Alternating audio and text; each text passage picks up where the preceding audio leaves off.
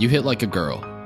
This phrase has been tossed around for years, but one woman defies this stereotype, physically dominating any man that came her way. Khutulun was anything but the stereotypical princess.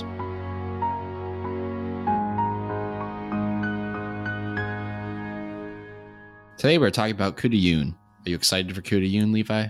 Yeah, Khutulun. Household name. You never heard of her? She's in, she is a princess. She was born in the year twelve sixty. How have you not heard of her? Very, very popular one. Before my time. And nah, that's the premise of the show. Of course you haven't heard of her. That's the whole, that's the whole idea. Oh, jeez, okay. So she was, anyways. Her name's spelled with an L, as you can see in the title. Um, but it's, I believe, there's a lot of debate on how it's pronounced, but um, a Mongolian translator uh, specified that it is pronounced Khutulun. So I'm going with Khutulun, not Khutulun. Anyways, she was born in twelve- the loom. Nice, nice. That's good. Yeah. Good content, good content. She was born in twelve sixty uh, in Mongolia. She was the daughter of a powerful military leader. He's an important figure in the story. His name was Kaidu. Uh, Khutulun was born in Mongolia. I already said that. And she was the, the great... Is he reading? Who can tell? Yeah. I can't. Yeah, she was the... Uh, I can't tell. She was the great-great-granddaughter of Genghis Khan. Okay, okay. But, I mean, everyone was the great-great-something right, of him right. in Mongolia. Um, yeah. Yeah, yeah. But she was very closely related in the fact that, uh, like, she her name is Khutulun Khan, and her father was the leader of the Khan military after he had died. Like, he was five generations later, whatever. Not five. Does... Two. Does her descendant run Khan Academy now? Am I right? Okay. Right, okay. Yeah. Moving on. God.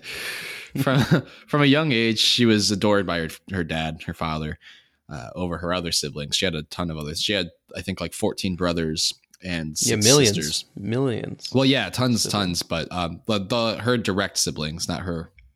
Yeah.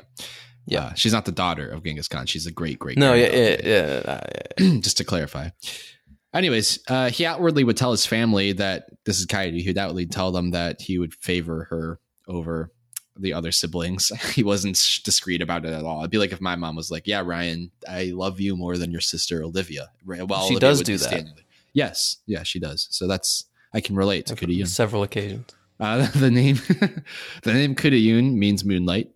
So there's that fun little fact. And I think they named her Moonlight because she, this is what Won I understood. The Oscar for Best Picture in twenty seventeen. Ah, yikes. sixteen? The jokes, the jokes, folks. All right. It's it's just puns with me. That's all I have. She represented the light and the darkness in Kaidu's darkness. That's that's what that is. That's where I was going with that. She showed her incredible power and athleticism at a very young age. So they would train kids in the Khan militia at the time to shoot like bow and arrows on horseback and stuff from when they were like three years old. So they were trained warriors at a really young age. She had fourteen brothers and she would join them in their warrior training. Uh, she learned how to wrestle like Greco-Roman style wrestling when she was a child, and she would compete in tournaments uh, against grown men in the army. And she won when she was a kid. Huh. Yeah. She would just beat military men up. Uh, her father, Kaidu, became the leader of the Mongol Empire in twelve eighty. So not really the Mongol Empire, because it's kind of hard to explain. Um, I, try, I had to read the history of Mongolia to try to best understand this. There were the, the Khans, which were kind of just their own empire. And then there was like the actual Mongolian government. And so they were two separate entities, but the government didn't really have any jurisdiction over anything because the Khans were so powerful at this time that they basically ran the whole country. They were essentially just a giant dynasty of wealthy warriors that dominated the entire region. So her father really actually led the Khans at the time. But the issue was there was a lot of civil war within the family after Genghis Khan died for, for decades. There were wars between the family members of who would actually be in charge, and he would come out on top. War just runs in the family then, huh? Yeah, yeah, yeah, yeah. yeah. This Khan, Genghis Khan was a warlord. A warlord. Well, pillage, rape, pillage. So he took control of this empire when Khutulun was twenty years old. So she became a princess at this time. And Kaidu appointed her as the only female military leader. In the years leading up to Kaidu taking over, uh, the empire had split into the civil war that I was just talking about. and his family eventually won control, but the rival sects were still at war with his. So his family, it was basically cousins fighting cousins. That's the best way to explain it, because Khan had so many, Genghis Khan had so many kids, they all right. wanted control. Just imagine the Thanksgiving football game. Yeah, yep, there you go. That's pretty good. I like that. All right, I'll keep moving. Jeez, this guy, ladies and gentlemen, hey. Brian Muskin. Uh, so this family was known, the rival family was known as the Yuan. They were cousins of the Khans, I'll call them. So Khutulun uh, was her father's main military strategist, and she would ride horseback into war by his side. She was well familiarized with the politics of Mongolia at the time. She knew which political figures to catch or kill uh, to best collapse their opponents and negotiate in battle. So what she would do regularly is she would ride into battle on horseback, then she would lasso a specific political figure, tie him up, hog tie style, and then bring her back to her father. So then they would, like, you know, torture her or use them for ransom or political gain. Pretty, it was pretty smart. And together, Kaidu, well, I wouldn't say it was pretty smart. It was just, she was really badass and would just take what she wanted. That's the best way to put it. I don't know if I call it smart. Together, Kaidu and Khutulun dominated the territory and won full control, and she became the Mongolian princess. Khutulun, this is during and around after the time of the war, she met Marco Polo. Fun fact, the real Marco, Marco. Polo. Oh, I'm not going to do that. I'm not going to do that. That's such a good joke, though. I had such a good joke. Fine. Polo. Shut up. There you go. The old setup. So he, at this time, Marco Polo was on his quest through Asia. And at the time, he had befriended her family. Uh, so if you don't know the story of Marco Polo, he's basically a tradesman. I don't know what he was, just an explorer, but he was really into, like, the trading game in Asia and all that. You just lead into, here's an explanation of this guy, and then be like, I don't know. I have no idea what this guy is. Well, it's like, he's a complicated figure, Marco Polo. Ah, uh, never know where he was, you know, right. in the pool. Marco, no, you never know where he is. Uh, shut up, shut up. Yeah, it's the same joke. Same joke, yeah. Is anyone listening? Not at all. No chance. No, no chance. Anyways. So he was he befriended the family because he was trying to he wants to have connections with the power figures so that he could set up powerful and wealthy trade connections. Uh, initially, Marco Polo wrote down in his journal that he was terrified of her and described her in his book as a superb warrior, one who could ride into enemy ranks and snatch a captive as easily as a hawk snatches a chicken. So that's a I don't know how often hawks do that, but as easily as whenever a hawk. They're hungry, yeah. Whenever they see one. Marco Polo often did major trade agreements through his relationship with the family. And so that's why he was around a lot. And there were some suggestions that they had a romantic relationship, but it seems like he mostly made that up in his book based on some of the things he was saying. Uh, 'cause, you know, men will do that. And fun little fact, she appears in uh, the Netflix Marco Polo series as a character. Uh, I think it's a side little character, and I've never seen the series, but I was reading that her character shows up. I've never seen the Marco Polo show, but oftentimes she'd get approached by numerous suitors because, you know, obviously she was a beautiful and wealthy and respected princess from an incredibly powerful family. And she was single, right? Ladies. Right, ladies. She was single. She was single. I guess yeah. There could be lesbians. Oh, boy. Just anyone. Yeah. I could loud. Keep, I could keep going. I can, yeah. Keep your opinions to yourself. It's not an opinion. I Didn't don't know ask for a podcast. Opinion. Jeez. uh, so she, anyway, all these suitors are coming to her. So she starts setting up standards for her suitors because she's like, I'm not going to just marry anyone. Her rules were that she would marry any man that could beat her in a wrestling match. And she also demanded that they must wage a standard number of horses to wrestle her. A standard number of horses, yes. So the rule was if she won, she would keep the horses, and if the man won, he'd get to marry her. Uh, originally, it cost around ten horses. That was the initial salary or wage uh, to fight her. And this number was set to prevent, you know, just any random Joe from challenging her to us. Right. Because there could just be some poor guy has one horse, and he's like, let's do this. And she's, I'm not going to risk that because... You know, homeless Joe over here with one horse. Right, yeah. Homeless Joe. The horse. Yeah, homeless Joe in Mongolia. Uh, Lucidity. So she wrestled hundreds of men, and she was undefeated. She beat every single one of them. She gathered over ten thousand horses at this point that she used for the militia. So they, she would oh. wrestle just people from all these different kingdoms. and just kick all these guys' asses. Uh, and one wrestling wrestling match stood out specifically as her most famous of all. A lot of famous people were there, including Marco Polo himself.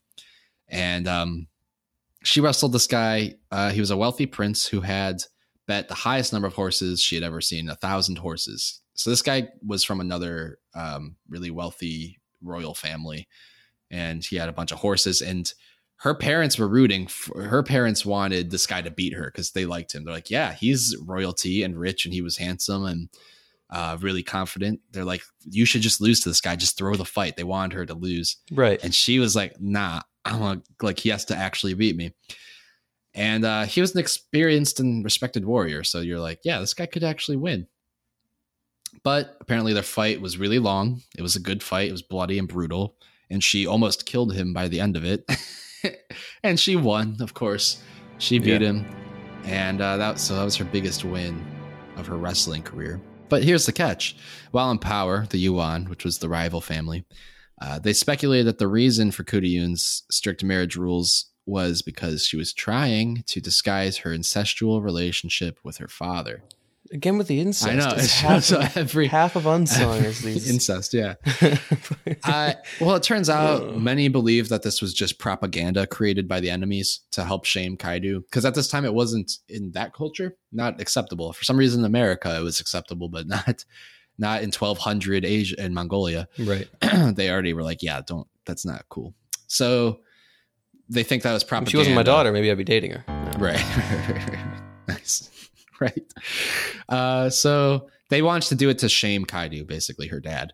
So to protect her family, she had to end these rumors. So she dropped the whole wrestling gimmick and she got married. Uh, and who she got married to was interesting. She got married twice. The first guy she married was a captured assassin, a guy that failed to kill her dad.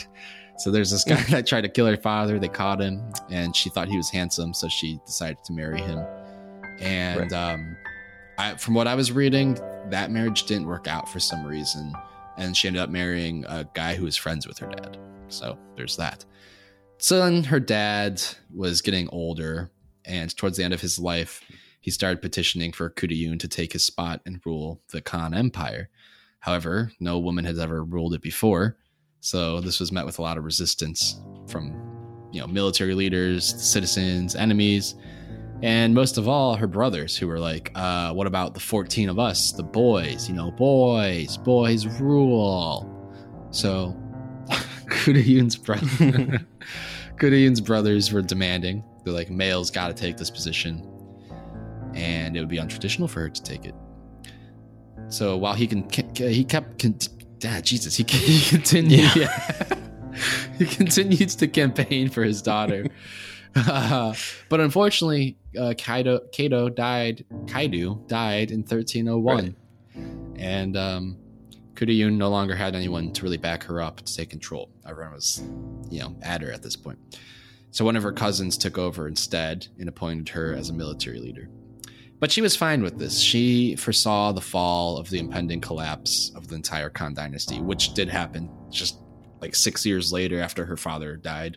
The whole Khan Empire really collapsed. It broke out into a massive civil war, and the whole thing pretty much ended after that. So she knew there wasn't even really a chance if she took over that would be able to stay stable.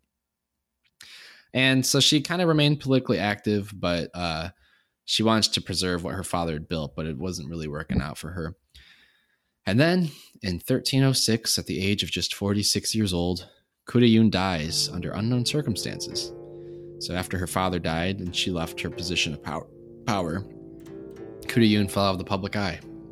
And Marco Polo, who had been her primary biographer for several years, he went back to Europe.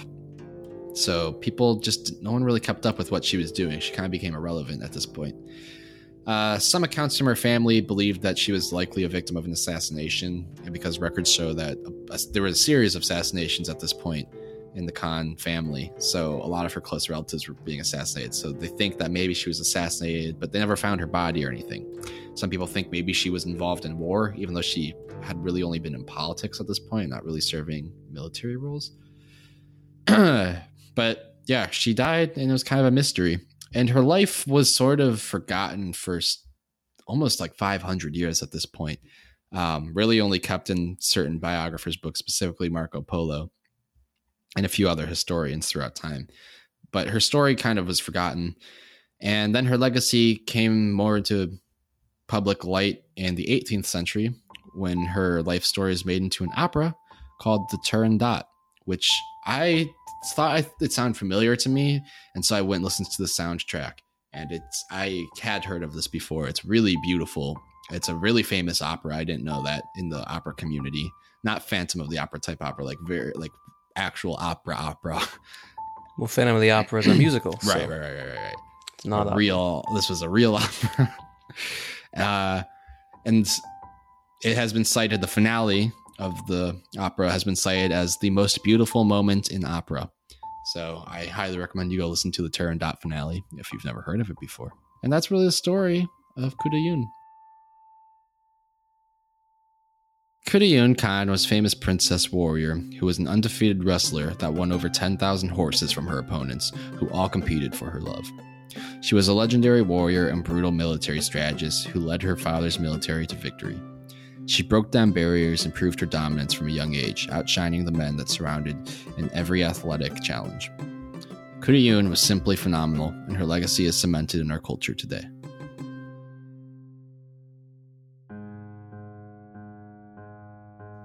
Ha ha ha. How's her legacy cemented? In an opera, and she's on Netflix, dude.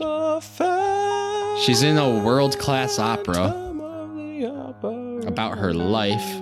And she's on Netflix. How else can you be cemented in our culture today? Inside my both the fine arts and the everyman arts, if you know what I'm saying.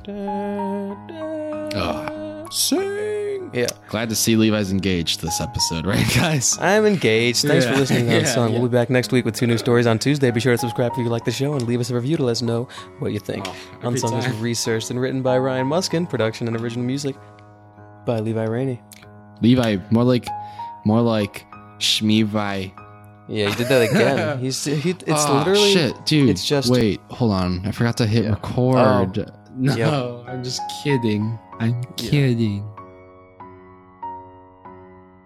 All right. Well, we made it. I hope you guys enjoyed these past two episodes. You didn't. You didn't. But for sure, leave us a one star. Leave you didn't. Star. Five stars. Bye. Every time.